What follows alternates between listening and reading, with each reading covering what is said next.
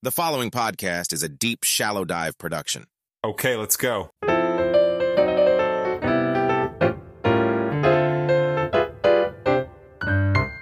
All right, party people, our boy Ray D has teased this for what feels like a year, even though it's only been like a month. That guy repeats himself so dang much, he really makes a month feel like a year. But I digress. Today is the day that we reveal the top five phrases that our artificial intelligence software has analyzed as the top five phrases. Ray D says the most on the Deep Shallow Dive podcast. Just like everything else in the news these days, none of this has been independently verified. And so you gotta just take our word for it. Shucky ducky quack quack. Okay. Let's unpack this. Number five. I'm not gonna lie. Well, I would hope not. Number four, at the end of the day. Number three, to be honest with you, I'm noticing a theme here. Number two, call a spade a spade. That one feels like it should have an asterisk next to it, since it's really a tagline, but whatever. And the number one phrase that our non independently verified analysis, meaning you literally simply have to take our word for it and ask zero questions, is drumroll please.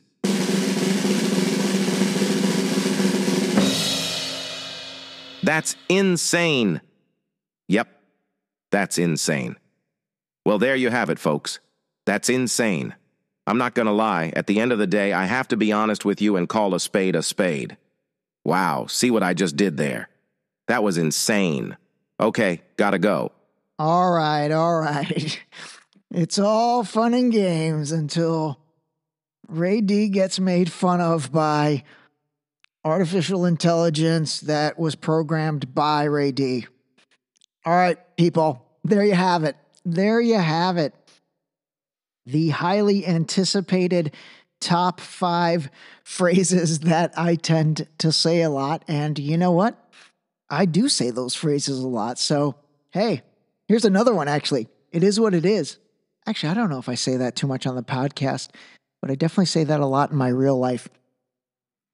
Anyway, hope you guys got a good laugh out of that as I did. But I am so glad to be able to joke around a little bit too. You know, I wanted to start today off with just a little real talk and honestly, just a little real conversation. You know, I went back and I mean, I've said it before. I, I go back and I listen to my episodes on a daily basis. I really do.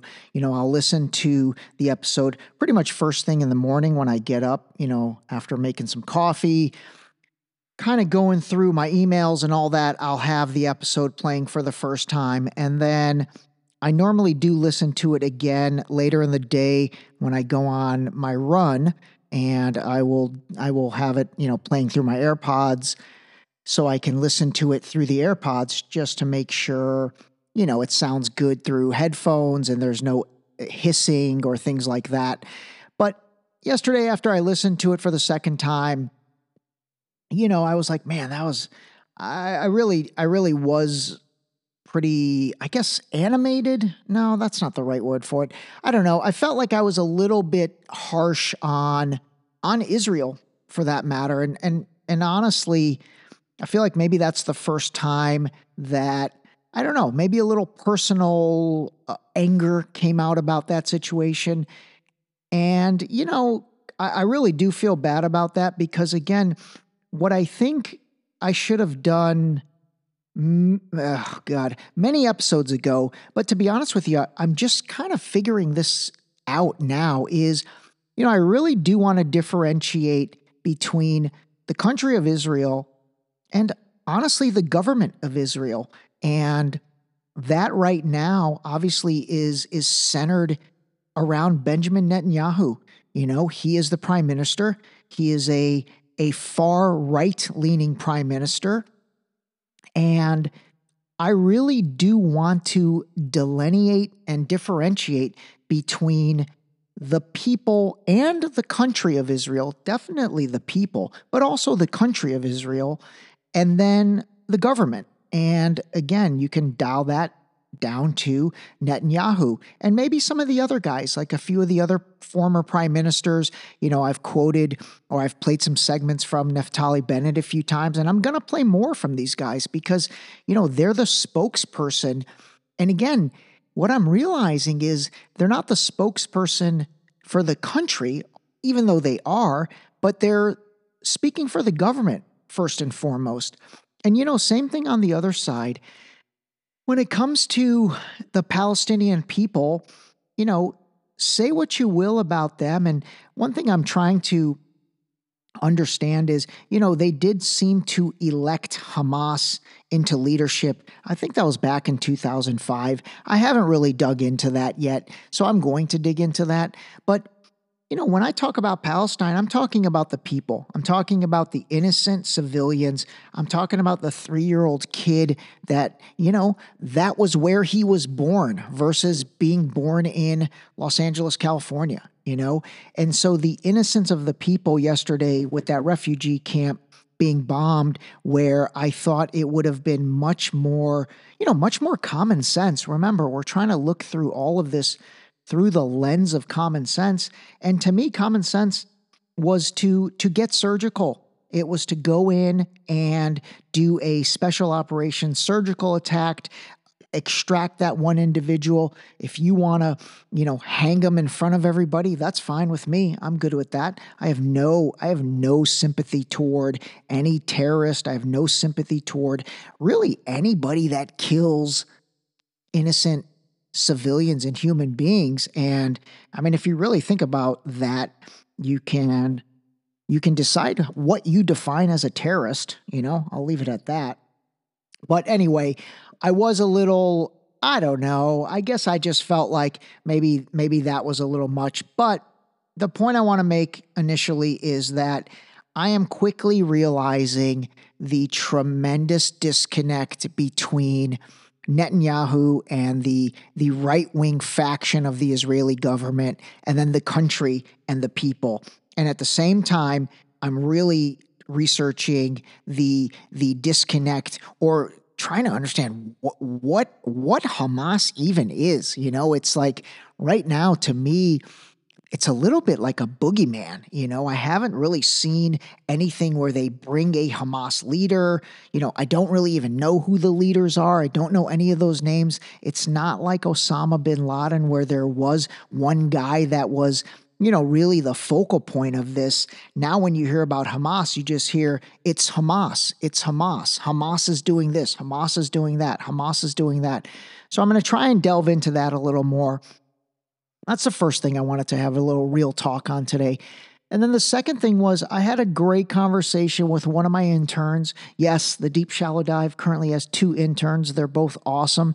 David and Calvin. These guys are these guys are crushing it for me. It's really really been enjoyable. And the most enjoyable part is, you know, they're both like 23 years old, so it's in, it's very cool for me to be able to interact and I'm going to start interacting a lot more with these guys, but be able to interact with that, you know, god, I feel like here here's old here's the old man talking. Interact with that younger generation and try and like see things through their eyes and see what's important to them or see what they think about or see what resonates. You know, I, I honestly like to think of myself as someone who is in touch across, I guess, the age span. You know, I can have a conversation with an eight year old and an 80 year old, and I can, I feel like I can do both of those, you know, equally as well. But it's been great having these guys to really you know bounce things off of and and that's what happened yesterday calvin gave me a call and you know we had a really good talk and and and we're actually I'm actually going to bring him on an episode because we brought up so many things. Gosh, I wish I had recorded the pod the conversation yesterday and because I literally could have just put that in and and played it as an episode. But the thing that I took from that conversation the most was, you know, he said, "Hey, you know, I just wanted to let you know you know, when I first met you, the thing that really resonated to me was that, you know, after one conversation, I just I felt like I knew you and I felt like, you know, we had been friends our entire life. And sometimes when I listen to your podcast, you know, I don't I don't feel your personality coming through the way that I think it deserves to come through. And so I kind of asked him, well, hey, which episode? What are you talking about? You know, do you think I'm too serious and all that? And anyway, long story short, he gave me a lot of amazing feedback. And I realized that, you know, I've said this a few different times, but man, it's, you know, I, am trying to be 100% raw and unfiltered Ray D myself. And I think that I'm still not there. I really do. And especially after that conversation with Calvin, and especially when, you know, a 23 year old hears that, you know, he heard a different tone from me. And, you know, we did delve in a little more. And I think a lot of that was the the most recent few episodes really actually maybe when we started talking about this Israel Palestine situation and so I did say, well, you know, I do think obviously this is such a serious situation. And, you know, people's lives, you know, human beings, innocent human beings on October 7th on the Israeli side lost their life.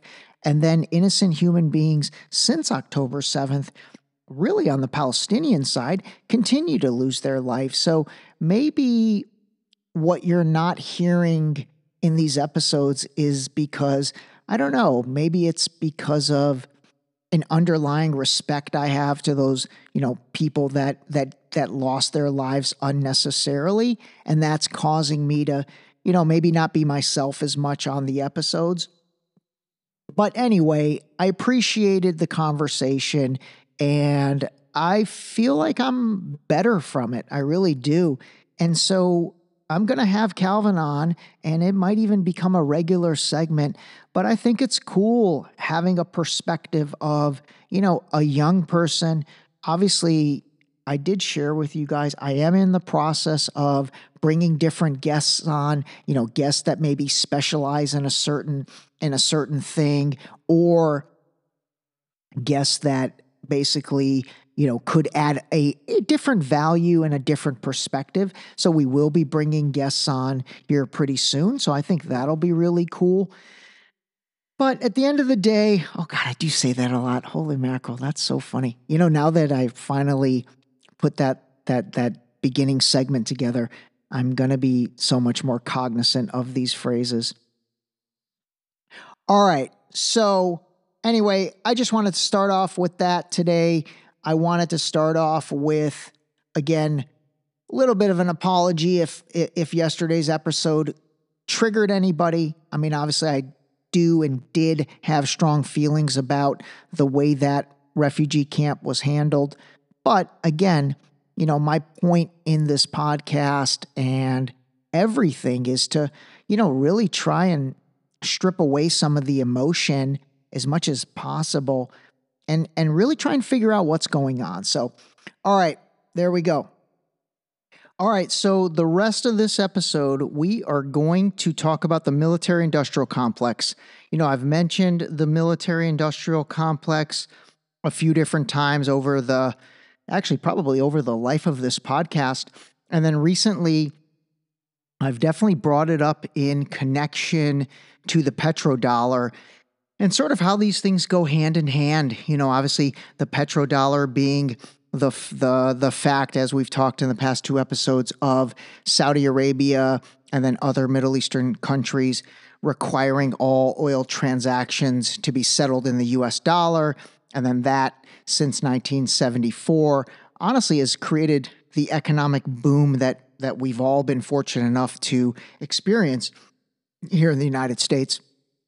But the military industrial complex goes back even a little further, back to 1961, and Dwight D. Eisenhower, President Eisenhower. So listen to this real quick.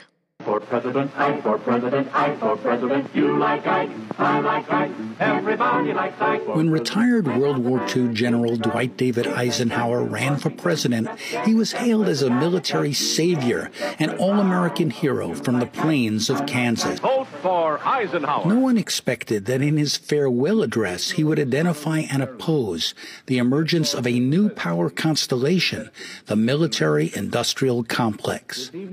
In the councils of government, we must guard against the acquisition of unwarranted influence whether sought or unsought, by the military industrial complex. All right, so this is interesting. So basically, in his farewell speech, literally like his his farewell speech out of office, where he was basically transitioning power to John F. Kennedy.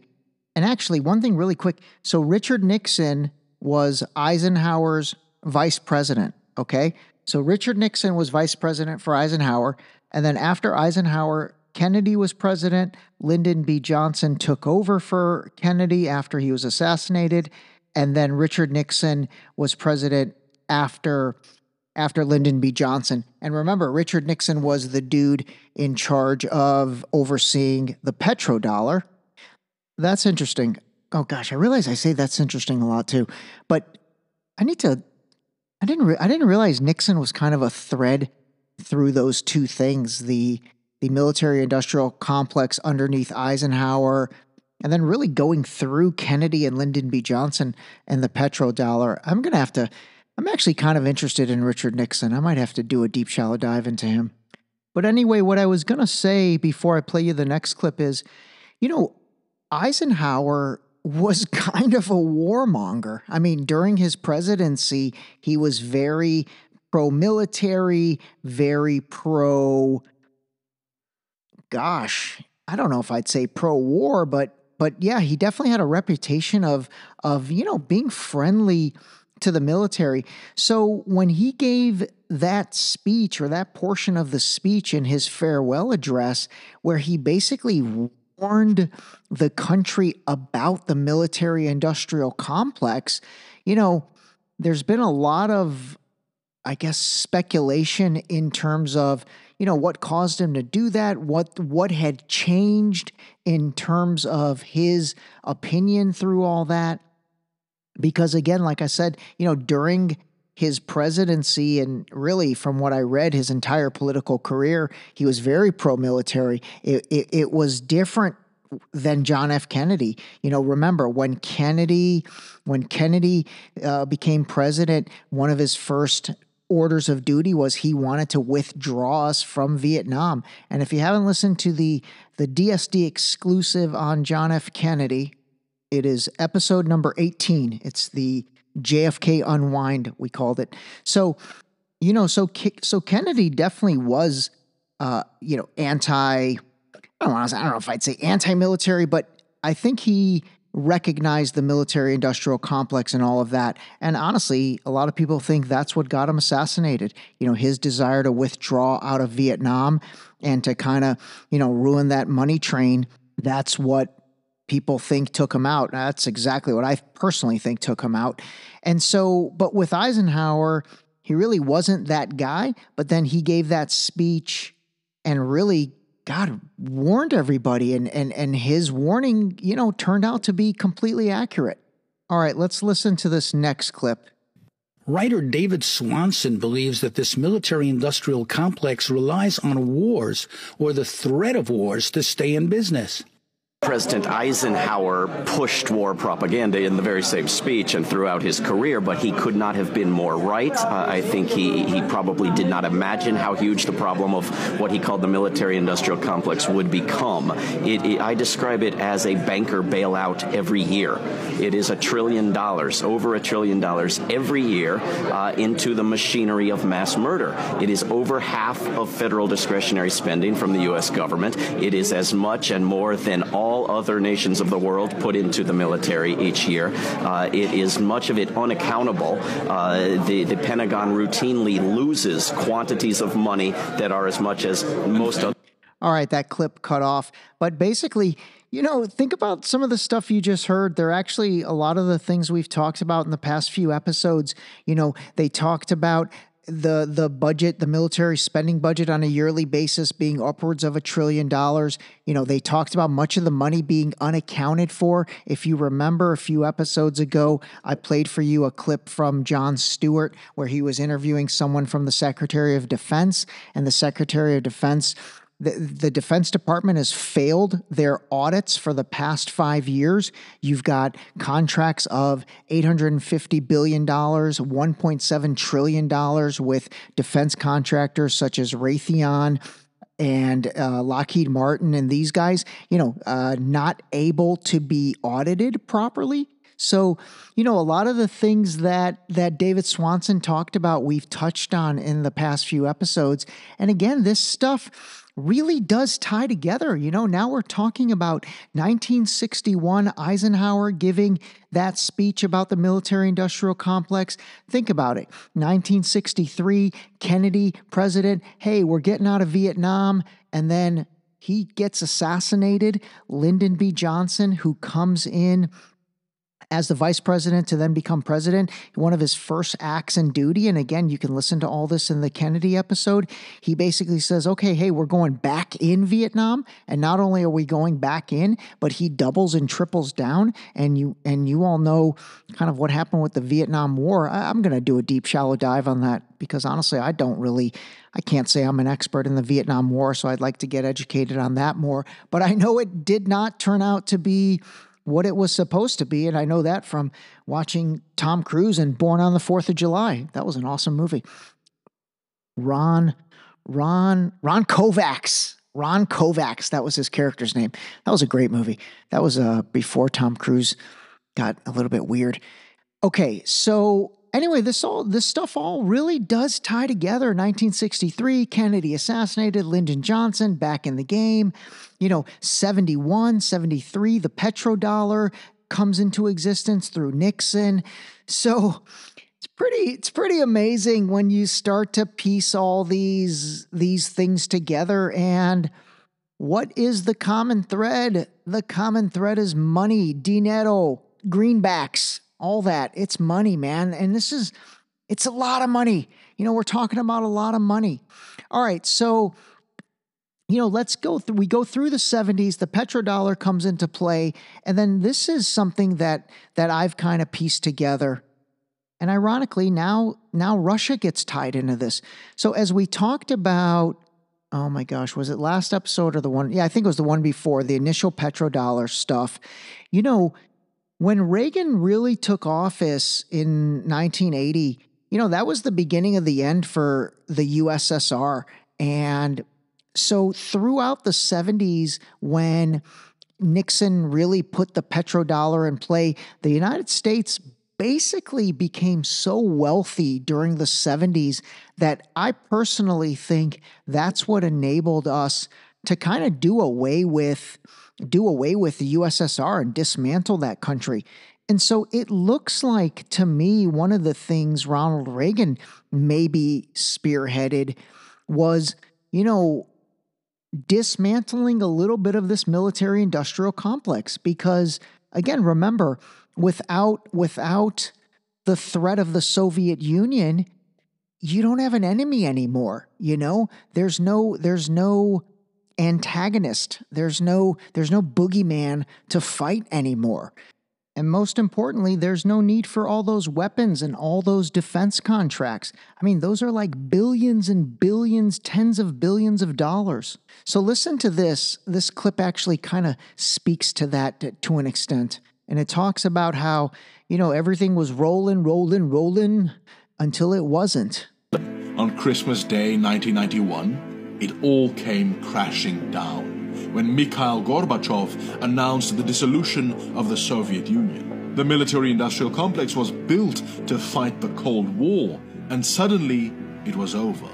Suddenly, the United States was left without an enemy to fight. Suddenly, the Pentagon and the defense contractors could no longer justify their jobs or their oversized budgets.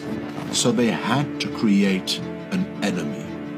All right, that, that dude's voice is a little dramatic, but but listen to the content. Honestly, I, I really like the way this story lays things out because again, remember, so like right now we're in 1991 and there is no more Soviet Union. Remember, there's no more. We don't have an enemy, and therefore we need an enemy. And by we, I mean the defense contractors and the military industrial complex. In the 90s and 2000s, that enemy was the war on terror, rising Islamic fundamentalism, Iran and Russia. I had to stop it real quick. Wow, that that actually kind of hit me with with a thought. Man, history repeating itself. The war on terror. Remember yesterday I played uh, or the day before Netanyahu brought up the phrase "axis of evil." Axis of evil. You know that phrase is back. But that's interesting. That's right. The war on terror, Iran, Russia, and then now. And now that enemy is China. So, how does the military industrial complex work? War is a racket. An ambitious program for all out war. The stated goal of a group to which Richard Perle belongs the neoconservatives. All right, so now we're getting into the Bush era, really, really Papa Bush. And if you haven't heard the phrase neoconservatives, some some people call it neocons. These are the group of Republicans, but there also were Democrats in there. But really, this was that group of Republicans Bush, Cheney, Donald Rumsfeld, Paul Wolfowitz, all these guys. And they were the original gangsters. They were the original OGs. These guys were the warmongers. They were all about war. But I will say, from the things I've read, I mean, you know, one could argue their intentions were were in the right place. Being, I mean, this was the original America's first, you know, MAGA MAGA movement to an extent, because really they they were they were all about war. But I think that their inclination for war was more financially driven versus driven by you know wanting to wanting to you know hold the values of America near and dear. Dick Cheney, Donald Rumsfeld, Condoleezza Rice, Paul Wolfowitz, Douglas Feith. These are the advisors who have Bush's ear. Joe Wilson, a career diplomat, witnessed their rise. They came into office with the Republican Party, and in particular with the staffing done by the Vice President in his office and the Secretary of Defense in his office.